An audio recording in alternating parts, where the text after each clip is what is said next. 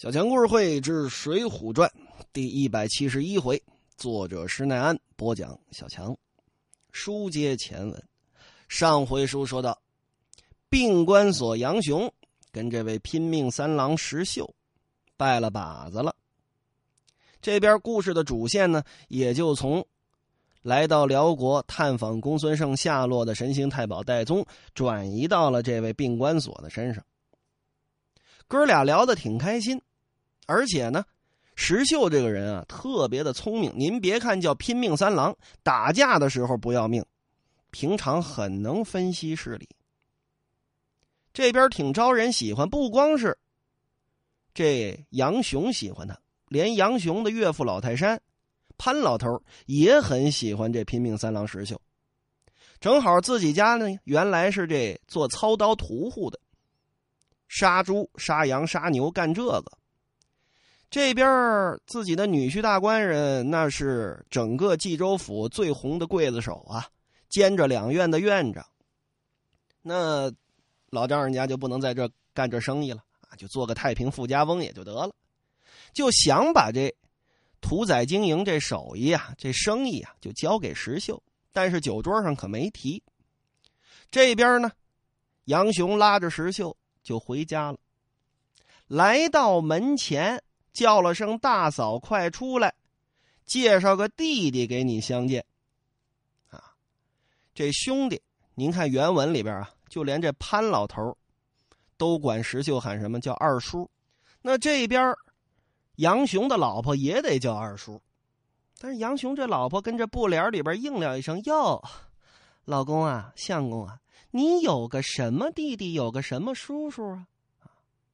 杨雄这边说：“行行行。”不要问这些，赶紧出来相见。第一面就刚认识不到一个小时的朋友，领到家里来就能见自己的老婆，这就说明对你这个人非常的信任了。布帘起处摇摇摆摆，风摆荷叶，雨润芭蕉叶似，晃出来一个妇人，长得怎么样？呵。黑油油的鬓儿，细弯弯的眉儿，光溜溜的眼儿，香喷喷的口儿，直隆隆的鼻儿，红乳乳的腮儿，粉莹莹的脸儿，轻盈盈的身儿，玉纤纤的手儿，一捻捻的腰儿。软浓浓的肚儿，翘尖尖的脚儿，花簇簇的鞋儿，肉乎乎的胸儿，白生生的腿儿，更兼还有那么一件窄丢丢、紧绷绷、红鲜鲜、黑稠稠，正不知是神马东西。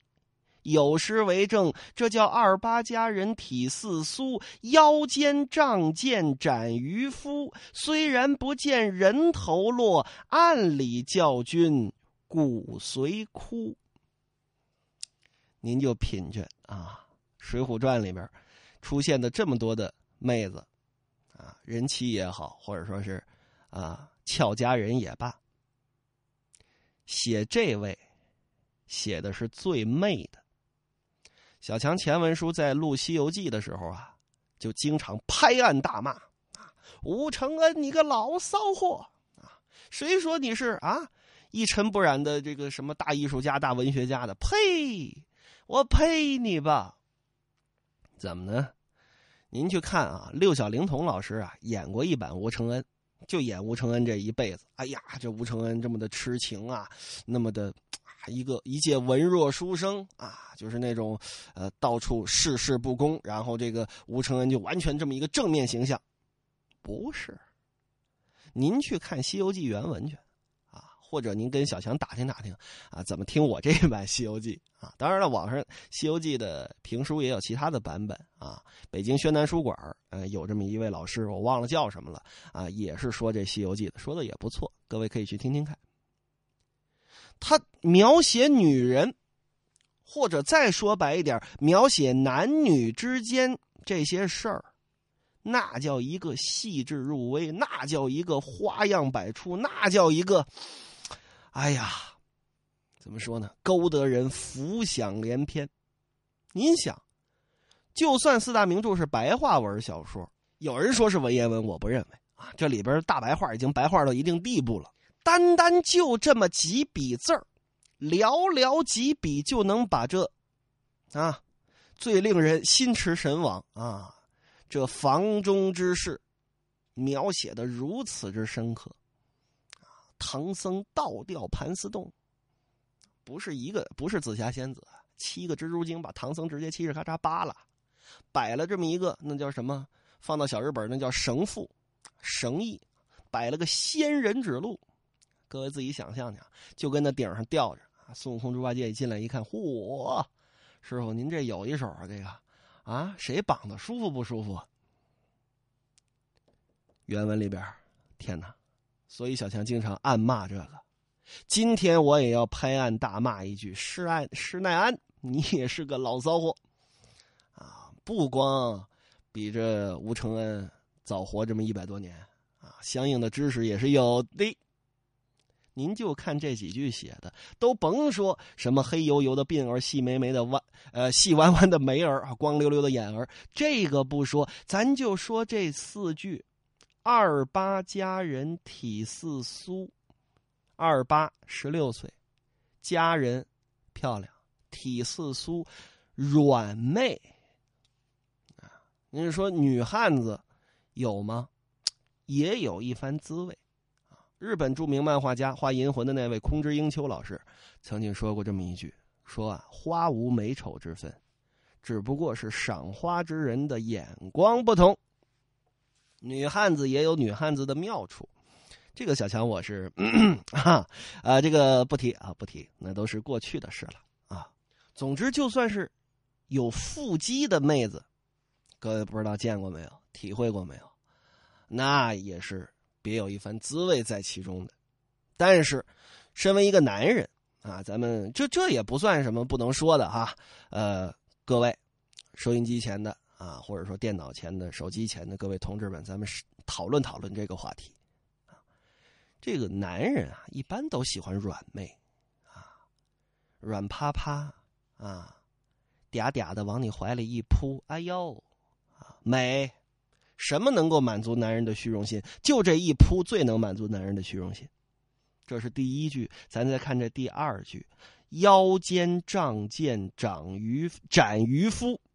愚蠢的男人，您就说这句他怎么想的？腰间仗剑斩渔夫，各位就想这句我不能解释啊，解释了咱这《水浒传》就说不得了。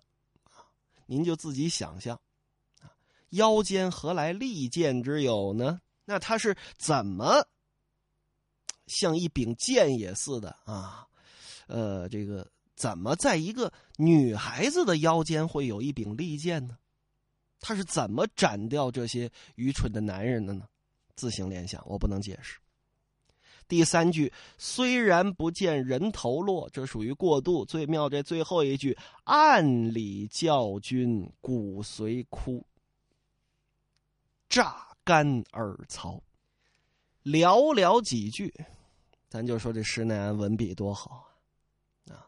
不像现在那网络小说里边，嚯，描写啊房中之事、男女之事，他恨不得一万字、两万字、三万字，恨不得全通篇全写那个，那才有点击率，才有人看啊，全出全收嘛，对吧？那才有人看。人施耐庵不用，二十八个字儿足够了，你自行联想，想象的空间是无限大的。小强，哎呀，擦一擦口水啊，继续给各位说。说这妇人是谁？杨雄这老婆是谁呢？这位妇人出生的日子是七月初七七巧节，所以呢有这么个小名叫巧云，所以叫潘巧云。这嫁杨雄啊，可不是第一次嫁人啊，这是属于二婚。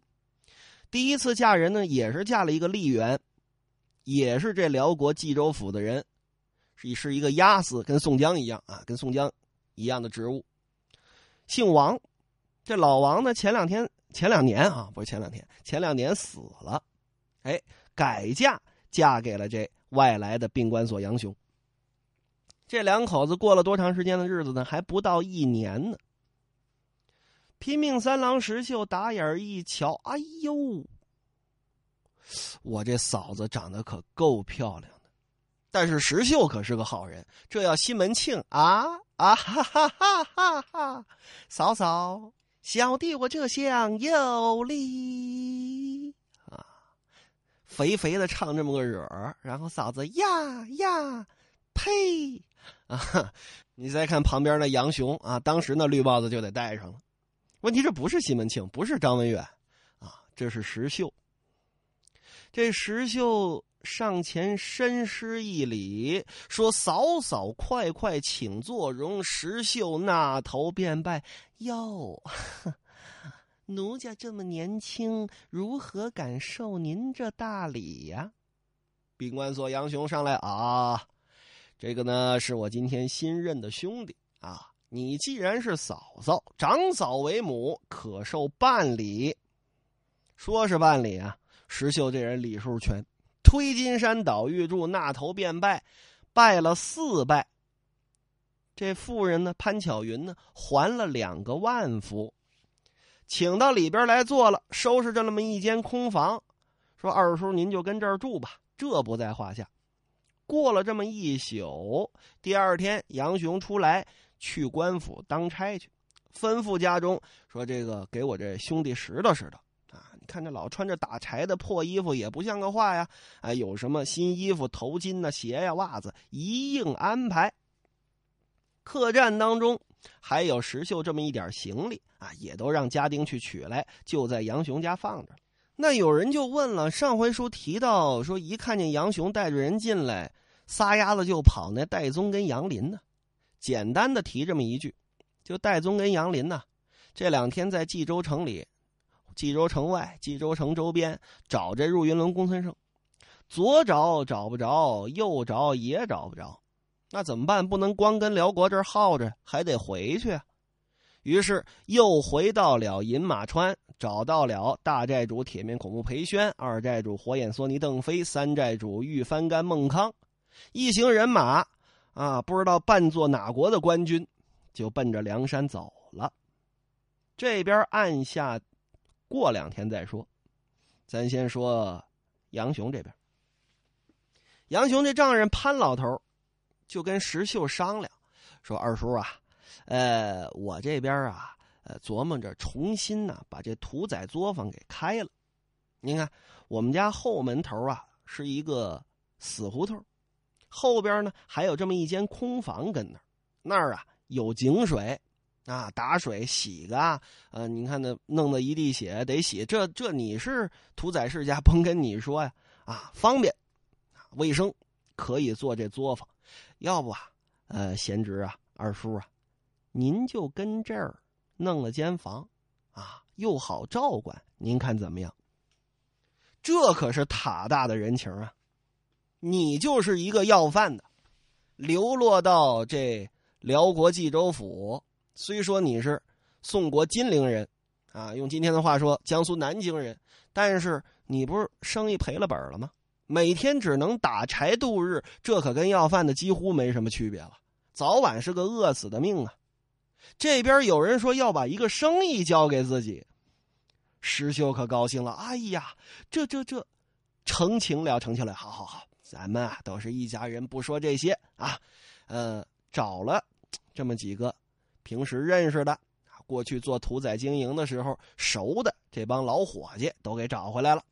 这边大吹大打，可就把这肉案子、这屠宰场可就开起来了。大青大绿装点起这肉案子，水盆粘头打磨了许多生快的刀杖。整顿肉案打并了作坊猪圈，赶上十几头肥猪，挑个良辰吉日开张了。众亲戚朋友都来挂红贺喜，喝了这么一天的酒。杨雄这边呢，知道自己这兄弟石秀开了个店，也挺高兴，自此无话。这边老潘头拼命三郎石秀爷儿俩合伙呢，跟这儿做买卖。光阴荏苒，日月穿梭，两个月可过去了，又来到了冬天。各位，这可是《水浒传》当中自打这高俅得势，棒打禁军教头王进，由打那儿开始，这可是第五个冬天了。这是《水浒传》的第五年了。这年的冬天，再看这石秀，呵，有钱了，里里外外，身上身下都换了新衣新裤。这一天起得早，五更天天没亮呢，去外边蹲猪去。过了三天，哎，回到家来，这么一看呢，不对呀，这肉铺子怎么关门了？肉案、粘头。全都收起来了，连这切肉的刀，啊，宰猪的这些家伙也都收起来了。这事儿不对呀！石秀是个精细之人，这可是原文写的，聪明，看在肚里可就明白了。哦，人无千日好，花无百日红。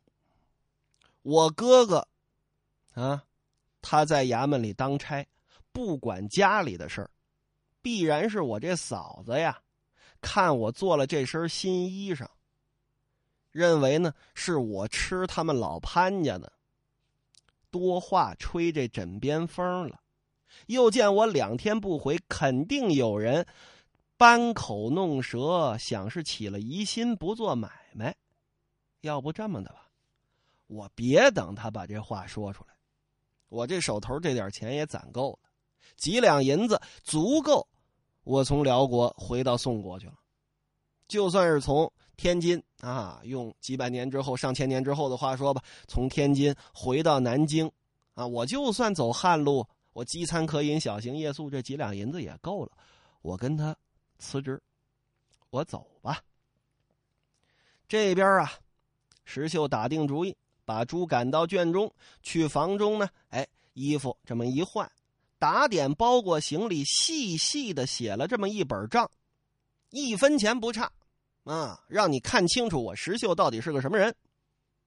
这边账写好了，由打后边出来，一看呢，哎呦，潘老头跟那儿坐着呢，摆了这么一桌素菜，还有点素酒，请石秀跟这儿坐着。哎，来来来来来，二叔啊，过来一块喝一杯。哎呀，呃。老蒙爹，这可有了！哎呀，坐坐坐坐坐啊！石秀坐在这儿，呃，是这样的，老蒙爹啊，呃，您呢，且收过了这本明明白白的账目，您看看，这本账上，他要是有一文有一厘的私心，我石秀是天诛地灭。潘老头端了一杯素酒，正想往嘴里，哎，这茬不对呀，怎么好样的说起这话？哎呀，二叔啊，贤侄啊，何出此言呢？哎，这发生什么事了？怎么套出你这么一句话来？嗨，老蒙爹啊，小人离乡可有个五六年了，现如今呢是这样，我想回家。啊，回宋国到金陵去走这么一遭，临走之前，生意得给您交代明白了。我把这账本还给您。今天晚上我去告辞我哥哥啊，病关所杨雄。明天早上我就走了。潘老头那是多聪明的人，这话什么意思？能听不出来吗？一捋胡子，哈哈哈哈哈哈哎呦，我的好贤侄啊，你想多了。行了，行了，行了，行了。老头一想，这意思我还不明白吗？你听我说啊啊，听你老蒙爹跟你说两句。你呀，两天没回这店来，啊，今天回来，看见这东西都收拾了，你是不是心里头有认定了，说这店不开了要走啊？啊，咱也甭说，现如今。一天一头猪，两头猪，这宰着往外卖着，咱这肉铺子现如今跟冀州府可算是最好的生意吧？啊，就算是不开店，老汉我扯个闲篇老汉我说句不该说的，养着你拼命三郎石秀跟家里，养不起吗？嗯，来来来，咱先喝一杯。老汉也没管石秀，自己先抿了一口。哎呀，不瞒贤侄说啊，我这女儿啊，你这嫂子呀，先嫁了一个本府的王押司。小王这孩子呢，人是挺好，没那个命啊，他早走了。到现如今正好两周年，我呢是做点功果给他，我给我前任的女婿做了场法事。你想做这个事儿，再杀猪宰羊的，那是不是不吉利呀？啊，今天我请到冀州城报恩寺的僧人来做功德啊，本来就想跟你说说小石啊，你帮老蒙爹我管一管啊，我年纪大了熬不得夜，我这想把这事儿正跟你说呢，你看，你把账本这不给拿过来了吗？呃。老头这话说的太漂亮了，是不是真的？你石秀都说不出二话来。你甭管啊，就是说这个，呃，说给前任女婿做法事啊，到底是真是假，有没有这事儿，无所谓。这就像是什么？这就像是这个《红楼梦》里王熙凤第一次出场的时候，啊，如果我没记错的话，这老太太跟这王熙凤说。啊，说你去看有什么实心的衣服啊，啊，或者说一应的服装啊，就是我们大府啊、贾家大宅门啊，啊，给这个林姑娘收拾收拾。你想，这林姑娘刚进金陵城，能让人不穿点这最时兴的衣服吗？王熙凤说的是什么呢？说的是早就备下了，那不用您说啊，我这边早就备下了，真做了吗？不一定。啊，说这王熙凤到底有没有聪明到这个地步？说早在林黛玉来之前，这相应的配套的衣服就给做好了，不一定。但是在面对领导的时候，这句话非常的管用。领导一听，呵，啊，这个这个人会办事儿啊。这会儿虽然石秀是被领导于这潘老头，但是身为一个领导，这潘老头对石秀这个下属说的话也对，这招也能用。我这场面话说完了，你怎么说吧？石秀这边一听，嘿，老头能说啊？既然老蒙爹如此说，那小人我就纳定性子，再过这么几天吧。嗨，什么过几天过几天啊？我说二叔啊，贤侄啊，以后你就不要再起疑心啊！来来来来，喝着喝着喝着，只顾随份且过吧。这边喝了几杯酒，也都是素菜啊。素菜这个东西嘛，不能多吃啊，它吃着不香。随便抿了这么几口酒，吃了几筷子菜，杯盘碗盏这么一收拾，只见就有这火工道人，可是和尚庙里头的啊。就是说，在任何庙宇里边干杂活的都能叫火工道人，道观也可以啊，这个尼姑庵也可以，和尚庙也可以啊，清真寺也可以，都叫火工道人。这边火工道人挑着经袋来铺设坛场，摆放佛像供器啊，鼓、钟、磬都摆好了，香灯花烛安排下一应的斋食。这天下午啊，申时的时候，也就是下午四点钟左右。这杨雄啊回来了一趟，看见石秀，他不能说什么，不能走到自己妻子的前夫的灵牌前。哎呀，兄弟呀，前辈呀，你怎么走的这么早啊？把这么个漂亮的老婆给我了呀？那不能这样啊！他也不能说什么啊，点手把石秀叫出来了，说：“兄弟，今天晚上啊，呃，我跟府衙里边当差啊，今天晚上我值班，呃，我这边呢可就不能来了。按理说，我得露个面。”呃，既然你是我兄弟嘛，那咱哥俩有话直说。呃，有什么事儿呢？你帮帮忙。哎，得得了。石秀说：“放心，哥哥你就去啊。有什么事儿我替你料理。”杨雄前脚刚走，石秀在门前照管，没过这么十几分钟，就见这么一个二十岁上下的和尚，一挑帘笼走了进来。石秀打眼一瞧，这和尚呀，这和尚长什么样？青炫炫，光头新瓜，把麝香松子儿云擦。黄烘烘直多初逢，使陈素眉檀香染。山根斜缕是福州染到身青，九缕丝绦系西地买来真子。这和尚光溜溜一双贼眼，只窥探施主娇娘。这秃驴美干干，满口甜言，专睡诱丧家少妇。淫情发处，草庵中去寻尼姑，色胆动时，方丈内来觅行者。仰观神女思同寝，每见嫦娥要讲欢。这和尚这么一登场，《水浒传》精彩回目翠屏山才要绿帽登场。